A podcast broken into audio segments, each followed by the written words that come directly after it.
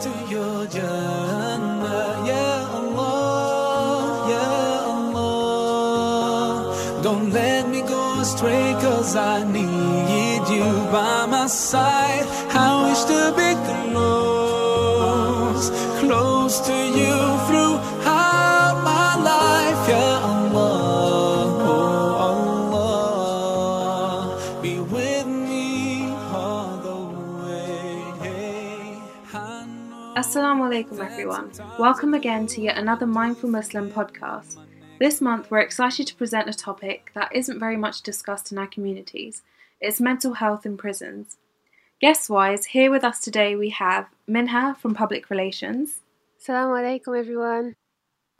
And Shamoli, who will give us a bit of an introduction. Assalamu alaikum everyone. I'm Shamoli and my background is mental health and prison rehabilitation.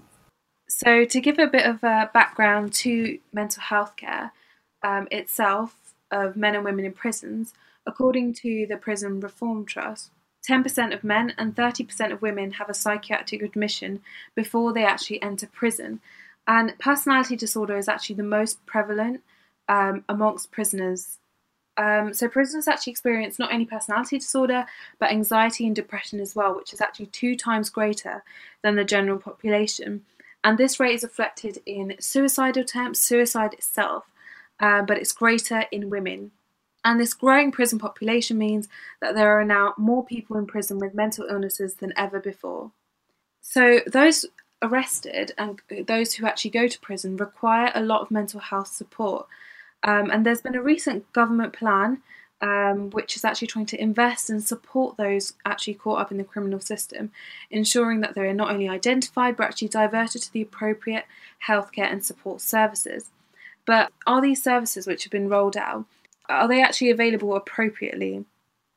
So I suppose the critical question I want us to cover today are prisoners actually treated well within prisons? What should they be offered? And what about Muslims in prisons with mental health problems? We'll actually be finishing off by discussing whether prisons are actually a really place for people with mental health problems and whether there are actually any alternatives. So to start off, Minha is going to discuss briefly the treatment of prisoners with mental health problems. In prisons in England and Wales, you know, there are inmates who are held in segregation and they experience, you know, very sort of isolating regimes, and the activities they do are, you know, they're not purposeful, you know, they don't give them motivation, and it's not any sort of driven sort of activities. And the Prison Reform Trust revealed that the report finds that segregation units and close supervision centres, they entail social isolation, inactivity and increased control of prisoners. And this is a combination proven to harm mental health and well-being. I mean, like, firstly, can you imagine just committing a crime? Okay, you know, that needs to be punished, you need to do your time for it. But, you know, for people who then are accepting of what they did was wrong and actually want to sort of go through that process where they actually want to get back into society, you know, they want to be forgiven and they want to do right by what they did wrong.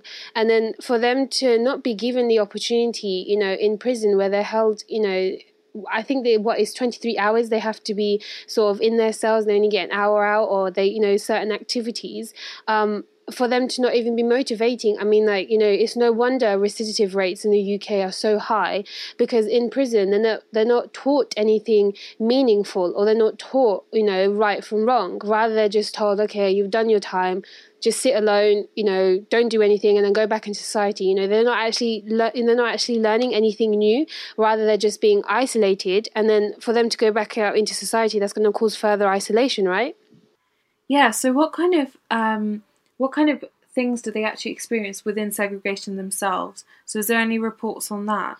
Well, I think segregation itself is explainable. I mean, like, they just sort of sit there, I think. I don't know, Shamoli, do you know any more about this?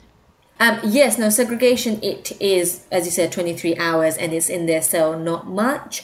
The Young Offenders Institute I was at, and usually that... from London prisons, definitely I know, they get a visit from the chaplain every day to see if they're safe, a quick talk. It's a bit of a tick list. The chaplains, mashallah, they put their heart into it. And that's it, really. But other than that, when you're on segregation, you're there, you're alone, four walls. That's it. So are they given, like, books or, you know, anything like that? There are books, Qurans, Bibles are often requested, which the chaplaincy provide. But again, the books, it's very, I think beyond Quran and Bible, they can be, I'm trying to see what the word, reluctant to provide any books outside of that. Is there any way they actually, you know, do they communicate with anyone else in segregation? So are they allowed to kind of go out of their own? Only prison officers, and again the chaplaincy. And again, this isn't segregation. Yeah. This isn't the offenders generally. This, when someone ends up in segregation, it's usually to either they have gotten into a fight or they might be waiting a judicial review. So it's not necessarily those with mental health issues. I mean, like the Prison Reform Trust, you know, their research did say that some inmates, you know, they purposely try to go into segregation because of the bullying that they receive, especially, yeah, you know, those with mental health problems. They, you know, it's like double the bullying, and a lot, yeah, of them are, you know, obviously it's a different story, but a lot of them did report that actually they get a lot of, they get bullied a lot from the officers there. So a lot of them do purposely actually go into segregation. I mean, like that just, I don't know about you guys, but to me that shows that the quality of life within just general offenders must be so poor that they actually want to push themselves into further isolation. Absolutely, especially if they face so much violence, they face abuse, and their only way of actually surviving in prison is actually to do something, so they end up in segregation. And that way, you know, that's their way of surviving on a day-to-day, whether it's kind of mentally or physically. Yeah, no, I agree with that, definitely. And I've seen it myself as well, the idea of young men, I say men because my background's with male offenders, I'm sure with females it won't be too different. But young men, very vulnerable, and they've got no coping strategies, nor is it being facilitated to them. And as you said, segregation is the safest place to get themselves into. And also, even on the flip side, those that are getting into fights or might be doing the bullying that's getting them into segregation, we have to ask, where is that angst coming from? Why are they behaving like that as well, and what's being done to support that? And I think both, it's lacking on both sides of the spectrum. Just to kind of think about, I want us to kind of give some reasons about what do you think prisoners should actually be offered? Does anyone have kind of anything to say with that? Because one of the things that I think should be offered is actually training for staff to actually deal with these mental health issues, or actually having health professionals in to work in prisons, to deal with, who actually have these qualifications and actually to deal with these mental health problems that are actually in prison. So group therapy, one-to-one, and with staff, I think actually having a good prison staff relationship within segregation units itself is a good practice to have, building that rapport. Because if it works in therapy, it's going to work in anything. It's going to work in building any sort of relationship. I mean, like, my opinion is it might be a little bit far-fetched, and I think, yeah, that prison police officer relationship, you know, there needs to be a sort of level of authority there, of course. But I mean, like, the same way a teacher has authority over a student, I think, you know, police officers should be, that relationship should be the same, like similar. Do you know what I mean? Like, police officers, you know, they should be a good role model almost. You know, they're law enforcers, but prisoners should be able to say that, okay, you know, he's a good guy, he's not mean to, you know, people like me who have done stuff in their life like they regret, you know. Yeah. And I think there needs to be, I mean, like, I've never worked inside a prison, but from what I know, I think there needs to be a holistic approach to mental health and different ways of sort of dealing with it. So like you said, group therapy and, you know, one-to-ones and things like that. But also just, you know, like the sort of things they have available for, like, support groups. So like creative sort of methods, like the colouring or the building of birdhouses, or, you know, something like that, rather than just the standard, you know, we're going to talk to you about it. Because let's face it, men don't talk about it. I don't know if there is anything like that in prisons at the moment that's offered, Shamoli. Yeah, I was just about to say, my opinion, I think it's more far-fetched than you slightly, Minna. I think there needs to be a whole well-being rehabilitation program for all prisoners, because the other aspect is the undiagnosed mental health, low well-being generally, and training for prison guards that are based there. There's not much. There is a mental health team. There's a community mental health team in nearly every prison. Then you do have some mental health officers. But again, money needs to be pumped in. The government needs to get rid of the lip service, and a lot of money needs to be pumped in so it's working. Staff aren't overstretched and they're able to provide the service, as opposed to he's on suicide watch, let me see him, tick it off, make sure we're accountable. So a holistic, full-blown rehabilitation program, pre and post-release. And I think that's really important if we're talking about reoffending. Something that gets started whilst they're in prison to help them facilitate their own thoughts. I've worked mainly with young offenders. It may be slighter with older offenders, but definitely with young offenders, what you find is they don't quite, and with mental health issues, this is heightened even more. The triggers, the things that affect their life, the things that may be making them feel like that, coping that, it's not as easy as you and I. We can sit, we can reflect, but these young men need someone to facilitate that reflection. And I think of an actual program like that before release, with a good amount of time before release. And then again, when they're back in the community, and I'm going to talk from a faith aspect, because I think that can't be overlooked. I'm a Muslim, we're Muslim, we're talking in Inspirited Minds. And then again, when they're out, to be back into the community, supported back and not isolated. And whether that be an actual service, someone may need Islamic counselling, what they've gone through, whether it be bullying, that's not going to be wiped out. But when they're out, they need help with that, and they need nurturing, so they don't come back in. And inside, I think, a holistic program is vital. And with prison officers, yes, training, lots of training. You get mental health first aid training. You can send people. It's not that big a thing to do, and I think prisons need to step up and do that. I think that's a really great concept to have, to be able to educate, young offenders before they go back out, because, prior to being in prison, something might have set them off, which they, had no idea about. And if they're not educated and they don't acknowledge that, or it's not identified, it's just going to trigger them again when they get back out, and they're going to be back to square one. Whereas if they are, it is empowering to know, hang on, why did I do that? How can I prevent that again? So I think that that's such a great concept to have, like, within prisons. I think that would that would sort of free a lot of young offenders from their their impulse, their impulses and their desires of, what they, and, again, speaking from a faith perspective, if they're, especially Muslims, if they're taught to understand that, you are actually stronger than your feelings and, your desires. When they're put back into society where this is more heightened, they can almost train themselves to not fall as a victim to themselves, if that makes sense. Yeah, Shamoli, I was going to ask, in terms of, faith, how interested do you think prisoners are, especially those with mental health problems, how interested are the young people in taking a holistic approach to, some form of intervention? I think it's the same with working with any group of vulnerable people. I don't want to impose it like they don't know they want the help, but it's kind of how you take that help to them. Many come on, they're very engaging, and I have found, again, when I was working in prison, a lot of them engage in chaplaincy. Muslim lads engage in chaplaincy, and they are very, they're all for it, and their mind is very much turning, what Minna was saying about getting to understand Islam. Unfortunately, sometimes that's not linked to the practical aspects of life, and that's what I feel, again, that's my opinion though, but what I feel that makes them drop from Islam and then go back into crime when they're out. Many, as I said, many are interested, others not so much. So, however, there's the other question of, is the program actually there to understand their interest? Some places there is, some places it's not being fulfilled fully. Where it is, I think it could... where it is offered, I think there will be interest. I definitely think there will be. And again, but you need professionals.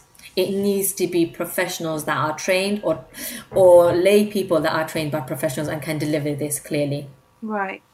Okay. So just to kind of give a background about Muslims in prisons, there's been a growing number, especially within London, who are carrying like a large number of prisoners, Muslim prisoners, about 30% compared to 13% nationally. And the biggest stigma prisoners actually face, especially upon release, is they have to deal with backlash from the community. They have to face constant isolation, they face a lack of support, which is increasing, especially if they have mental health problems, especially suicide. That being said, Shamoli, who has a background in mental health and she's previously worked in rehabilitation, how do you feel that we're actually offering support to Muslims once they've, been released from prison? May I be blunt, or do I need to be politically correct? Be blunt. Be blunt. It's not being done enough. MashaAllah, there are Inspirited Minds. I myself run a campaign, not blowing my own horn, and MashaAllah, there are lots of people coming in that want to help the community. The community itself is opening up to mental health. But where we should be at, with the organizations we have, with the mosques we have, with the financial backing we have, with the resources in terms of people and education, there isn't enough support. And I think there's something in the psyche of the Muslim community where it's still stigmatized. Mental health is stigmatized anyway. In BAME communities, there's further stigma. In Muslim community, there's even more further stigma. And I think we need to step up to the bar. And actually, what I was mentioned about the resettlement program on rehabilitation after release, where they're coming back out to a community that adheres them and takes them in, a lot of work needs to be done on that. And we need to do that as a community, and lots of links. And I also think it's a duty for our mosques and organizations to really put that on the fore. You are not going to have a thriving ummah if the emotional well-being is so low. In London, it's 33% of London prison population, 33% are Muslim lads. That's the young male, so male offenders. As a whole, we are, I believe, 12.4%. 25% London prison population, Muslim lads. As a whole, we're around 12.2 to 15%. I can't remember the number exactly. That's a huge discrepancy, especially in London, where we're so diverse. We have so many organisations, and essentially we have a lot of people power. And I think it's time about changing the cycle of community and empowering each other.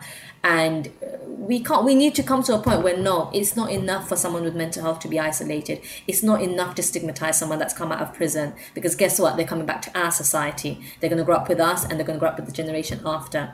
And we have a duty not to only our children, biological children, I have none, but those that have, we have a duty to all of the youth. They are the best of generations. If we have an issue with the way they are growing, we've done something wrong. Absolutely. And again, I'm sorry if that's a bit too off the mark, but there's certain things that I think we need to start really just speaking of it as it is. Not to say people aren't doing work. I just want to throw that out there. MashaAllah, people are doing really good work, but it's about banding together and doing that even more so. And leaving no excuses. Yeah, and I do. I think that I don't think that's overboard or anything. I think that's bang on, because there seems to be something in the Muslim community, and that number was just for London. So imagine the rest of the UK.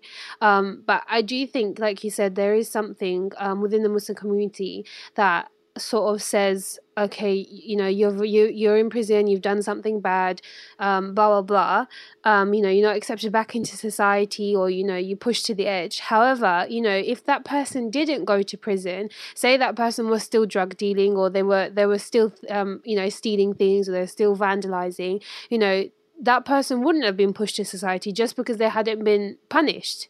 So now that person has done their time, that, justice has been brought, why then do we decide, just because that person's got a label, they've got a criminal record, that's it, we need to stigmatize that person, scapegoat them, tell them they're not welcome anymore. I don't really understand that sort of notion that we have. Yeah, I think with Muslims, they face not only the stigma of being Muslim, they might also face, either being black, being part of an ethnic minority. And then on top of that, when they leave prison, they're facing isolation from their own communities. And that's so difficult on them. And that's also, it's kind of leading them to depression. It's leading them to actually build that level of anxiety they might have, or leading them to commit suicide. So it's actually something that we need to work on. Definitely there needs to be so many things in place. So things like not only, you know, targeted improved care and support for prisoners from mental health, but actually our communities themselves. Mm. I think that there needs to be a massive point made is we, as a community, we seem to think that there are things that just can't be forgiven. However, we forget that, you know, some of the greatest men to live, you know, they committed grave sins. Like, they used to bury their daughters alive, you know, they used to commit zina, etc., you know, murder people.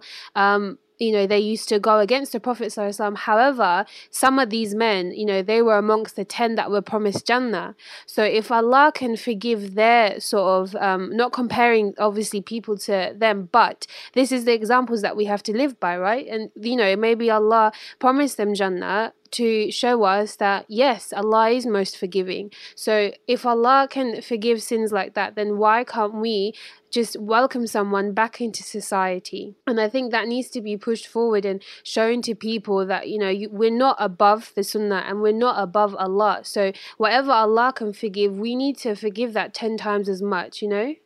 So in your time working in this field, do you think that Muslims aren't actually talking enough about it? Or what are they actually saying? Because I feel like from Muslims, there is a lot of people, we don't look at, there are some things that we ignore quite a lot. There are some, mental health is one of the biggest things that Muslims ignore, but what kind of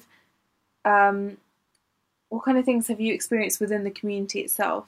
Yeah, I think, I mean, like, I can't speak for every masjid, but I think the problem lies in is that, you know, yes, UK, you know, England is not a Muslim country. We understand that, and I personally, from the masjids that I've worked with, is that some of them feel that just by doing their salah, by doing the tarawih, by holding classes for children, they feel that their obligation is done. You know, they feel that, you know, that's all that they can possibly do in the West. So when we bring them things like mental health and helping prisoners and doing things for you know, larger creative activities and things like that, they're sort of a bit like, well, we don't actually need to do that, so why make our life any harder? Not saying that every masjid, you know, not saying that is laziness or negligence, but that I feel that is the sort of mentality that's around, is like, let's just do what we have to do and that's it, khalas, we don't need to do anything else.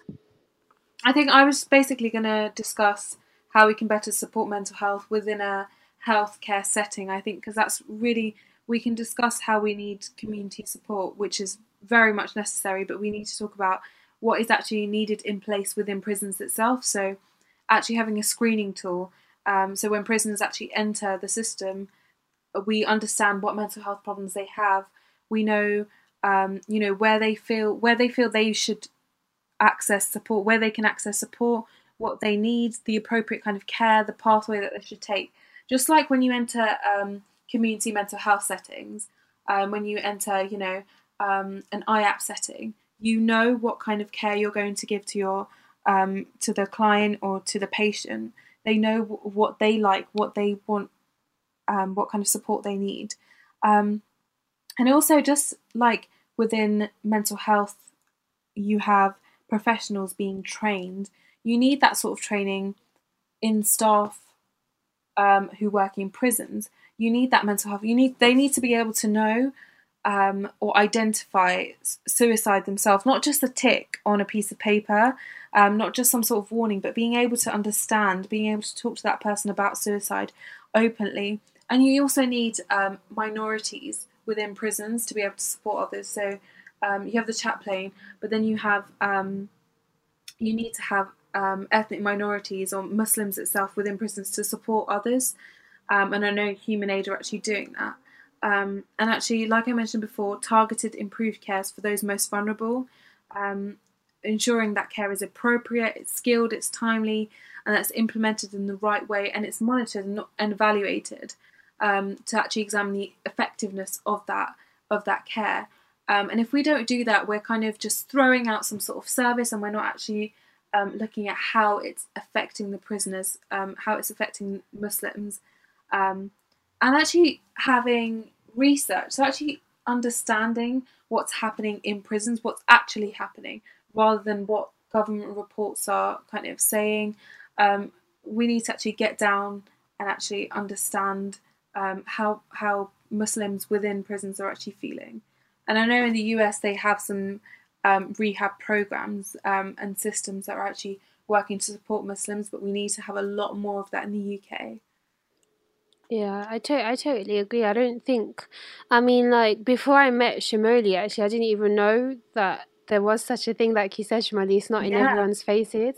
And I don't know about you, but I actually don't know, apart from your, you know, your project, I don't actually know of any post sort of, you know, post-prison, like, rehab organizations, particularly for Muslims. Like, I work in mental health, and you know, with my supervisor, we get one-to-ones, we get debriefs when we've had like a really difficult client. And it is true, like, prison officers don't get that. We, you know, we forget that prison officers, like, they do have emotions, especially with so much in the media recently about, you know, about police. And, you know, not saying that the people who did that, you know, they shouldn't be held accountable, of course they should, but there are officers out there who are actually trying to do a good job, and they're the ones that aren't, you know, being highlighted, and they're the ones that are probably not getting the care that they should be. Yeah, if you're not supporting officers, then they're not able to appropriately support the young peoples and the adults as well. So you're technically just leaving out, you're not taking care of the people who actually need that help as well. You know, if you came back home from work and you were so tired, and you'd go in the next day, and you're consistently feeling low and tired, you're not doing a good job. And you know that you go into work and you just don't feel right, you don't feel good, and you're not taking care of yourself, you're losing your well-being, and you're losing your motivation as well. Like, the reason why you started doing this in the first place, you're losing that you know, that ambition that you once had. So prisons should be offering a safe place for rehabilitation, which is something, despite new government funding, isn't actually happening. In particular, we need support for Muslims, for ethnic minorities, and what prisons currently are doing is not enough to support those with mental health problems. We definitely need a lot more, not only training, a lot more catered support, but we need some sort of movement from our own community, our own Muslim communities, to support those who support those young people and adults who leave prison. So Jazakallah Khair Minha and Shamoli, and those listening in to the podcast today, we were discussing prisons and mental health. We hope that inshallah you'll be able to join us next time, and if there's anything you'd like us to discuss, any topic in the future, then please do email us at info@inspiritedminds.org.uk. Don't forget to join us in the in this discussion in the comments below, and inshallah we'll see you next time. Assalamu alaikum. Guide me all the way to your Jannah, ya Allah, ya Allah. Don't let me go astray, 'cause I need you by my side. I wish to be close.